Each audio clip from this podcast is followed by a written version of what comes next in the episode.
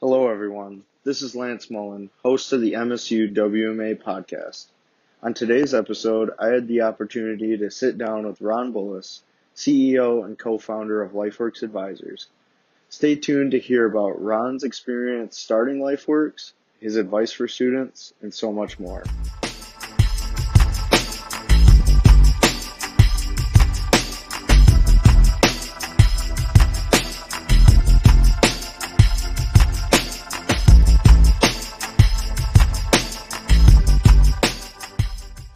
Welcome back, everyone, to the MSU WMA podcast. Today we have Ron Bullis on. Ron, it's good to have you on. Excited to see you again, Lance, and to be here. yeah. Uh, so yeah, I interned with Ron and LifeWorks this summer, so figured I'd want to have him on for the podcast, and he's got some uh, interesting stories and experiences to share with you guys. So Ron, why don't you uh, give us some background and kind of how you got started and tell us a little bit about LifeWorks. Yeah, so I started as a financial advisor, kind of uh, life circumstances led me there, wasn't planning on it. Um, I spent almost a decade as an advisor at Northwestern Mutual, running a team practice there with my current co founder of LifeWorks. And we had tremendous success um, in working in the small business and family business space in late 2015, we made a decision that we wanted to move from a, a commission and more of a sales based business model over to a fee based planning model and also operate as a fiduciary for our clients in every engagement. So over the course of 2016, we laid some plans, had conversations with Northwestern Mutual that turned out just not to be the right fit. And so we left Northwestern at the end of 2016 created LifeWorks Advisors, which is an SEC registered investment advisor. Opened our doors in uh, middle of 2017, and we have been off to the races ever since, doing some very innovative stuff and trying to drive meaningful change uh, in our industry. So, yeah. Um, so like when you when you started, what were some of like the challenges like moving over from Northwestern and kind of starting off from scratch. Yeah, I mean, there's a long laundry list of them. I think that one of the, this maybe would dovetail into advice I would give for students listening to this. One of the things that was most frustrating was going through the termination process with uh, Northwestern Mutual. We learned about mm-hmm. what's called your U5, which is every broker dealer and financial firm submits a termination letter essentially with the SEC and with FINRA. And Northwestern Mutual marked our U5s at the time. They've subsequently um, uh, removed those. Our our record was expunged after a long, lengthy um, process to get yeah. our, our names cleared. But when you sign a contract and when you engage with a firm, I think it's really important for people that are listening to this to know that a lot of firms require non solicits, non competes. How they contract their advisors can sometimes handicap somebody uh, mm-hmm. uh, from making a move to a firm or starting their own firm, right? And going independent. Yeah. So be very cautious about that as you're engaging with a firm. Ask good questions, ask about their non compete, ask about their advisor contracts, ask about their, you know, how they handle separation from service and termination reports. That was probably the most frustrating. Is my partner yeah. and I spent almost uh, over a decade at Northwestern Mutual. I was just under, he was just over, with an impeccable record, and we ended up going through just a terrible um, process and and fight mm-hmm. with them. My side of it is viewing it as they they saw us as as leaving and potentially you know taking advisors or being competition for them and so they yeah. tried to do everything in their power to slow us down um, and to make life miserable for us. I don't hold anything against them they're a great insurance company. I still have my insurance there. So anybody listening to this i'm not you know necessarily talking negatively about yeah. the institution right? But how they contract advisors and and and and other firms in the industry have you know things like this as well. So just be mindful as you sign an advisor contract with your first firm that there yeah. can be implications down the road if you want to make a decision and, and transition so yeah so like when you were just starting did you always have like that envision that you would kind of jump ship and kind of start your own business? No, we really didn't. I mean, I had come from running my own business before I went to Northwestern. And I think that there's an important conversation that every advisor should have, either really early on in their career or regularly. And the conversation should go like this What do I really most enjoy doing? Do I most enjoy being a professional advisor and serving clients? Or do I want to build a business and potentially recruit, train, manage, and and and uh, run an operation that hires advisors and staff. And so I think mm-hmm. there's a blending of this conversation because a lot of times uh, in our industry, they'll tell young financial advisors that they're business owners, that they're independent, right? Yeah. And I think this is really important because most financial advisors at their core really love financial advising and they're really good technical advisors. They're professionals. There's a book called The E Myth by Michael Gerber. It's an old book worth the read. It talks about okay. how people that are good at a skill or a trade oftentimes end up stumbling into becoming business owners. Then they wind up with staff and operations and human resources and all these things that mm-hmm. are necessary for any business to run, but yeah. they're not what actually creates the love of the job for most people. Right. Yeah. So when I was at Northwestern, I probably always had an entrepreneurial bent. You know, my okay. business partner, Kurt, and I were always doing things a, a little bit differently than the crowd, let's say and so we were innovative and we wanted to try new things. We wanted to try new business models. We wanted to try new sales approach. We wanted to, you know, in, in essence, line up who we were and yeah. our story with how we operated. And inside of a large organization, that can just create tension, right? I mm-hmm. mean, any organization that employs thousands and thousands of people and advisors, they have to try and streamline everything and make everybody do, you know, do it the same mm-hmm. way, both for compliance and operational pieces. So we were probably destined to go independent at some point, but I wouldn't say it was the it wasn't the thought that was in our head when we started as advisors. Yeah. So like obviously a lot of things like caused headaches and there was things that you ran into that you didn't like, but maybe give us some sort of uh, some things that you enjoyed about Northwestern and then some of the benefits of being with LifeWorks now and kind of running your own business. Mm. Yeah, I mean, I look back at my time at Northwestern and I, I see the value of the the sales training that I got from there, I, and I mm-hmm. met some really great people. Um, I met some people I don't really like that don't really like me too, which is maybe normal for any yeah. large institution. Um, but I did have the opportunity through their large organization to just meet some incredible people around the country um, that I still stay in contact with that that mentored okay. me um, that I asked questions to. So that was a really, really positive thing that I that I take from that. Um, and when I look at LifeWorks now, I mean, we're a you know twenty something person firm. We're just turning five years old this fall. Yeah.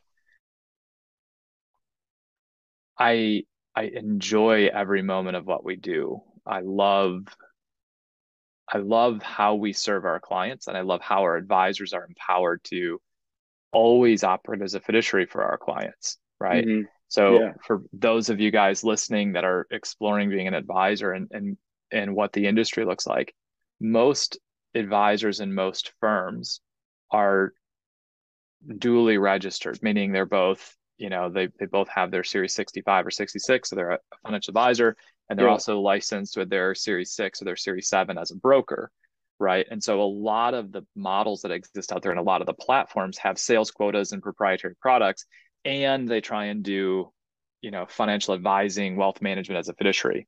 Yeah. I think that's a really tough thing to do. And so I love that at LifeWorks, one of the priorities we made was saying we are going to operate as a fiduciary for our clients at all times. I gave back my Series mm-hmm. 7.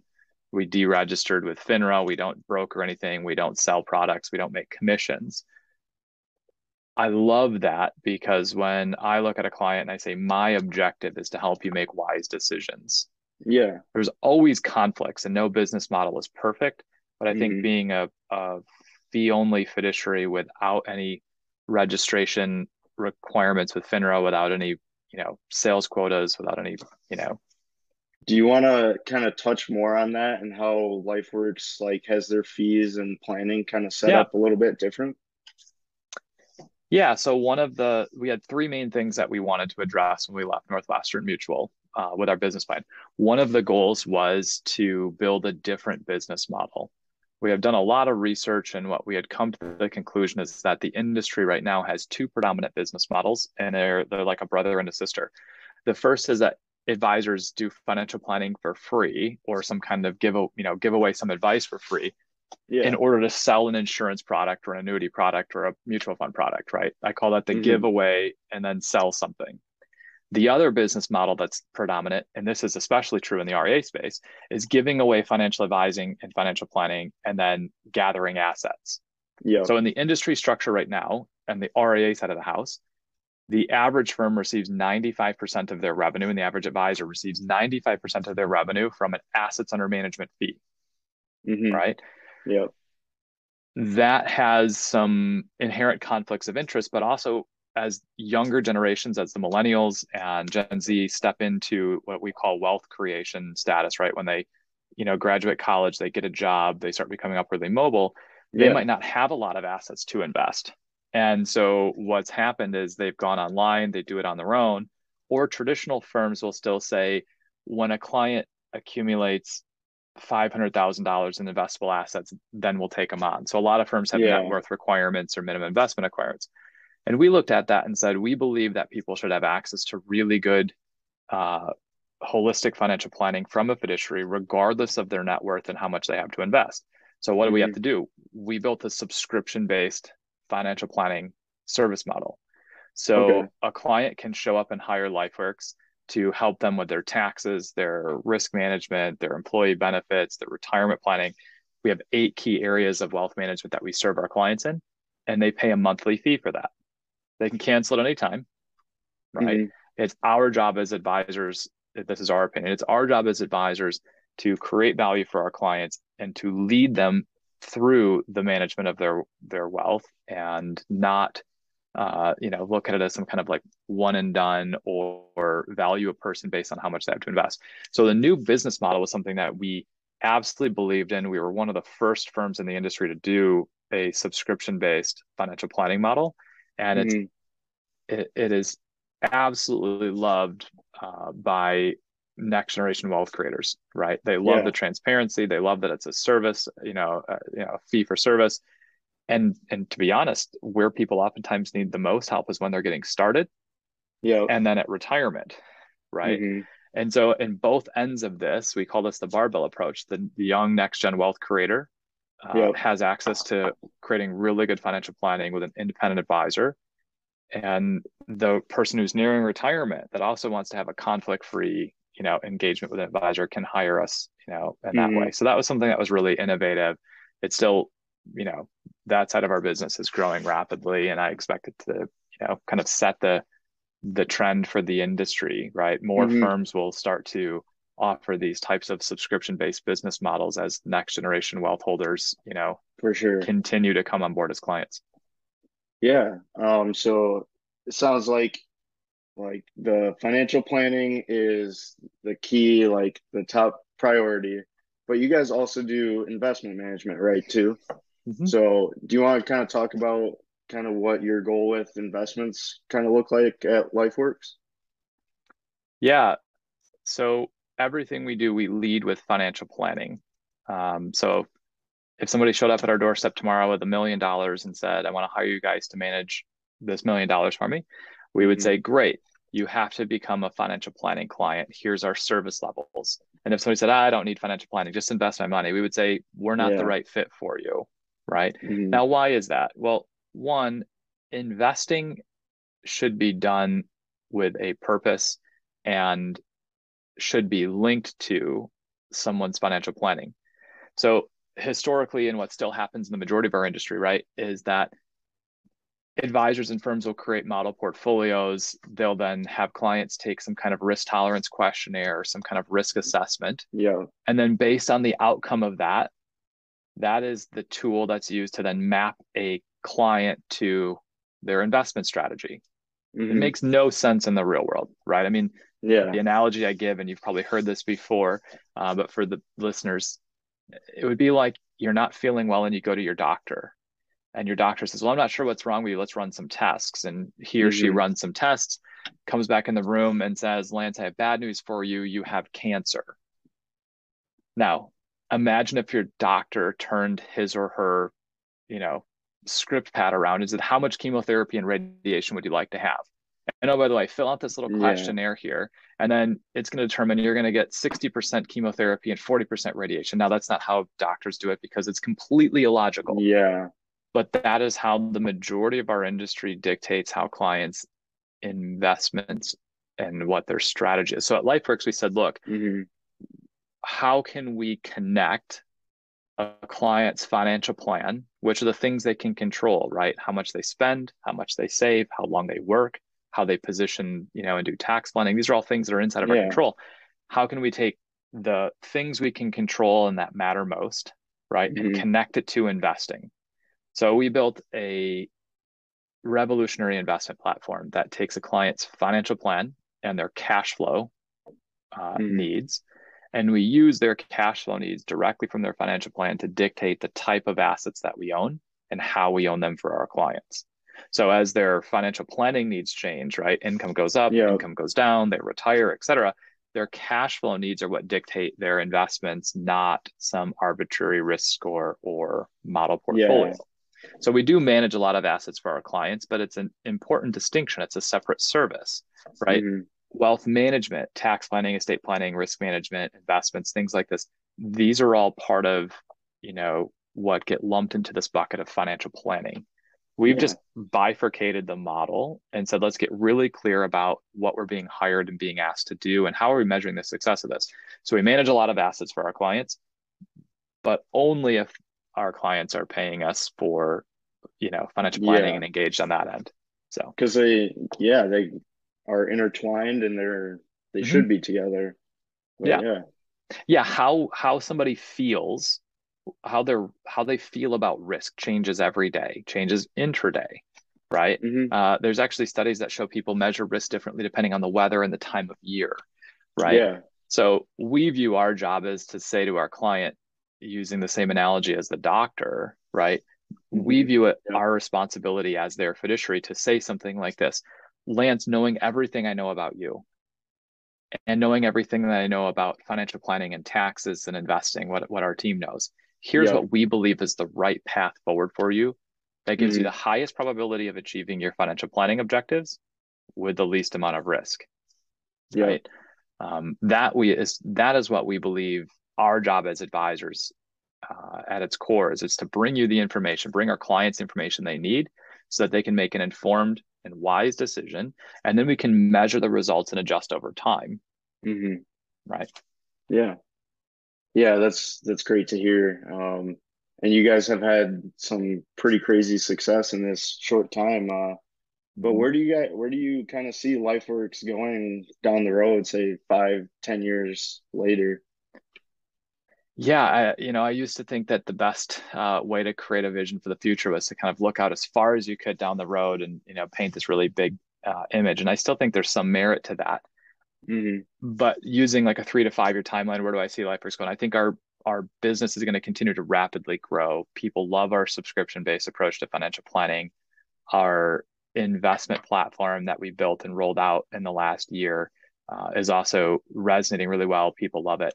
Mm-hmm. But what we're really excited to start doing is starting at the end of this year, we're going to be opening up our platform to other financial advisors that want okay. to have, you know, an integrated technology platform. So probably don't have time to go into everything LifeWorks building there, but we're building a platform for advisors that's going to win not only the clients today, but the clients of the future. That's going mm-hmm. to use automation and I'm going to say uh, high tech, right? Yeah. Uh, you know advanced technology mm-hmm. to take 70 to 80 percent of the administrative workload off of an advisor so that they can okay. serve more clients and be more profitable so we're working on things that um, you probably know some of them right you know we're, yeah. we're half half technology company half investment firm and we're putting these two things together so yeah. i believe lifeworks will be at the forefront of the the shift in terms of what a financial advisor does and what the role mm-hmm. of a financial advisor looks like meaning the days of a financial advisor being a conduit to the investment markets are over mm-hmm. because anybody with a smartphone can open an investment account in three minutes and they can be doing securities, crypto, commodities, yeah. bond. Like there's nothing that an individual can't access online now with a smartphone without an advisor. So the days of a financial advisor being seen as an access point to the market or an investment manager, I think are if they're not already dead, they're they're in the last throes of life.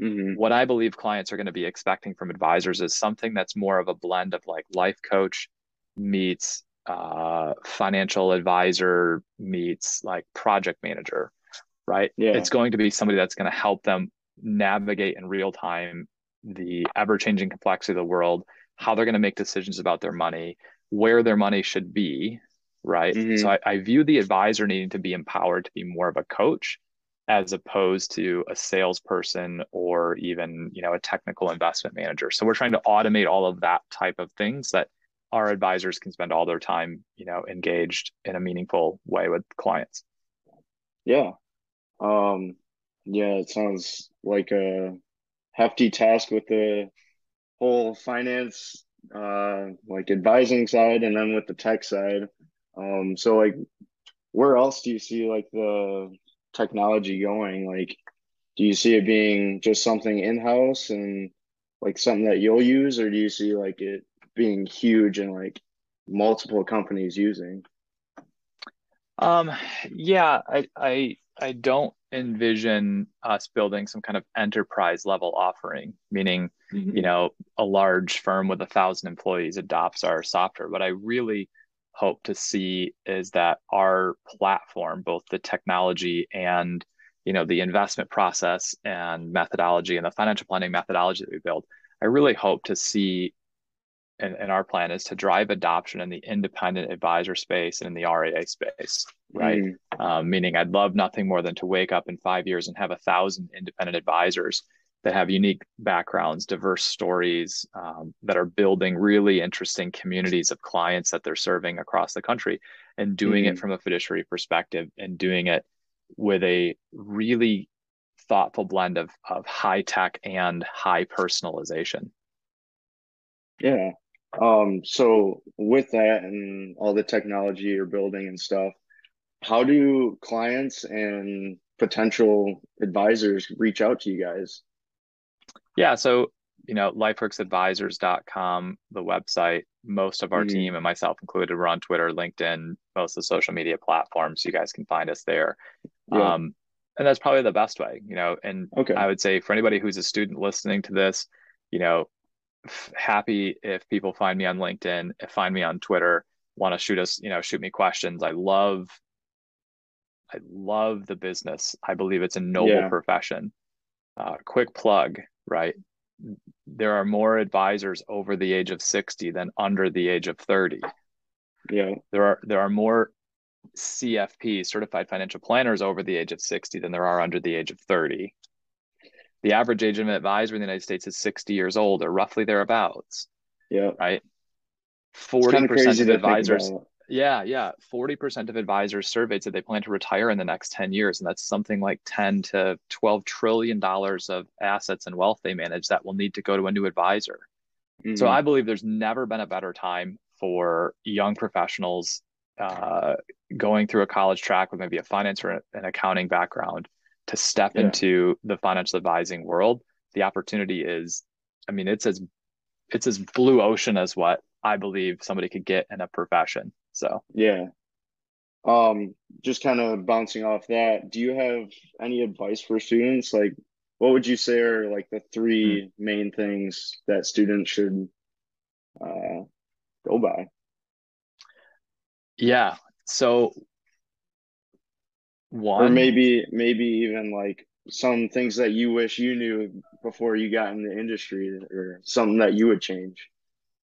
Yeah, I think, I mean, this is a, there's a couple of pieces here, uh, this answer that I've given before. One, I would take as many um, tax and accounting classes as I could and potentially mm-hmm. uh, focus, you know, I would get a, I would get my major in accounting and maybe have a CFP focus or, or be on a CFP okay. track while I'm in college. The reason for that, and you saw that this summer while you were interning mm-hmm. with us, right? there are so there's so many overlaps between tax planning, effective tax planning, and accounting, and yeah. financial planning. I think a good tax background provides a really good you know technical base and way of approaching it. Now that's that's one side of the equation. I'm going to give two other pieces that I think are vastly underappreciated, and if if young people um, I mean, I feel old at 40. Uh, if, if younger people in college, I would focus in then on two other things, and I would not, I would not skip this. One, I would focus on becoming an excellent communicator, both written and verbally. Mm-hmm. Uh, there is a unfortunate seeming, a seemingly unfortunate uh, lack of of reading and communication that's done mm-hmm. by people in America these days, and that's across all generations. I think they say the average American reads like one book a year. Um, yeah, but having excellent communication skills, both mm-hmm. written and, and oral, is is such a key advantage. Yeah. I mean, what we do at LifeWorks is we take a lot of different data and we have to drive it down into a cohesive written document that anybody can pick up and read and understand. And that's hard right. Yeah. so i would focus on i would focus on communication skills.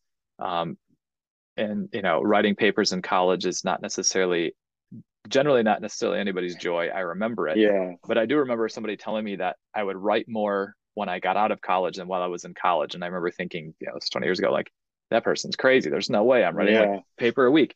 Um, i mean you see how much our team writes. Yeah. Uh, it, it's a lot. So, okay. So accounting and tax, let's say that's kind of a great base for technical proficiency. And I would put a okay. CFP track with it.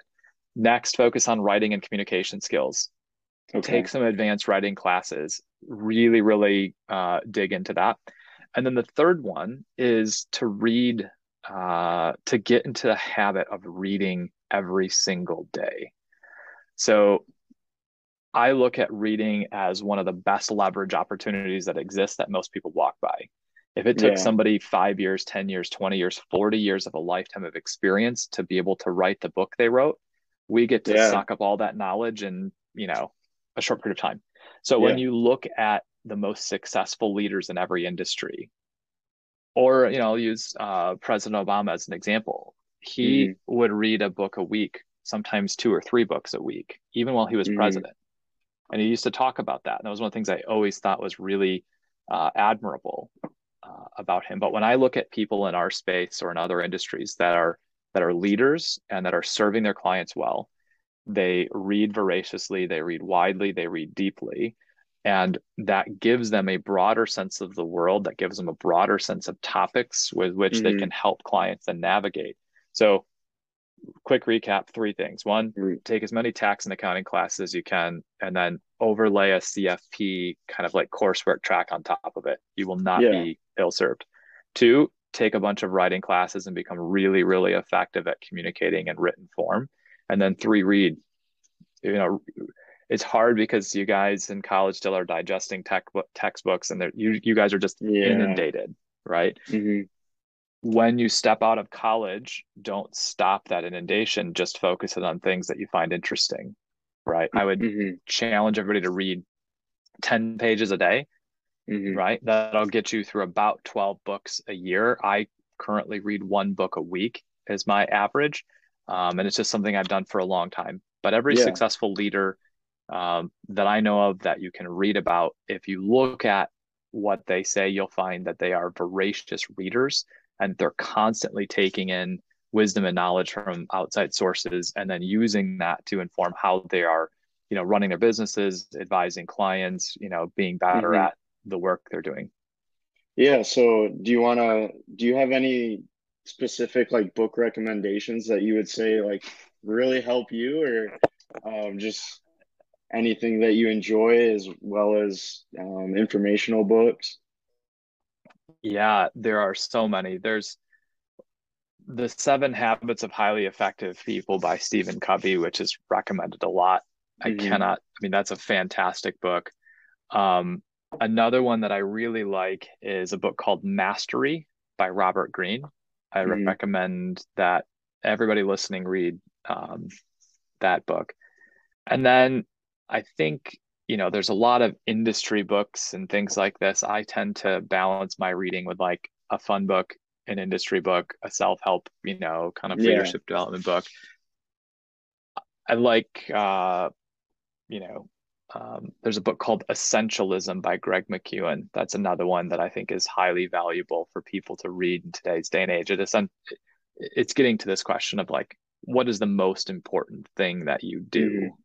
And then how do you say no to everything else and focus on that? So I would I would say those three Yeah. would be great starts. Awesome. Stephen Covey, um, Mastery by Robert Greene, and then uh, Essentialism by Greg McKeown. Awesome. Yeah, and we'll put that in the description as well as with Ron's info so we can contact you. Um, and then just another plug for students. Um, so what Ron said is to study accounting really hard as well as have a CFP track. And at MSU, we can uh, we have the wealth management minor, so you can have an accounting major as well as have the wealth management minor and be able to sit for the CFP right after college. Yeah, So- that's awesome. Yeah, so if any student wants to take advantage of that, I would highly recommend it. But yeah, Ron, it was great having you on today, and uh, we'll have to keep in touch. And it was great having you. I really enjoyed the conversation. Yeah, thanks. Uh, appreciate it as well. And again, happy to answer questions if people find me on Twitter, LinkedIn, or shoot me an email. Um, happy to help and uh, love talking to people who are interested in becoming advisors. Awesome. Thanks for coming on, Ron. If you like what you just heard, please like, comment, and share. This is Lance Mullen, producer of the MSU WMA podcast. MSU WMA, or Michigan State University Wealth Management Association, is a student organization part of the Eli Broad College of Business, located in East Lansing, Michigan. Our mission is to inspire and educate the next generation of financial planners. Thank you for listening to today's episode. If you enjoyed, please check out our channel on all platforms such as Spotify and Apple Podcasts. And check out our social media at MSUWMA and MSUWMA.com.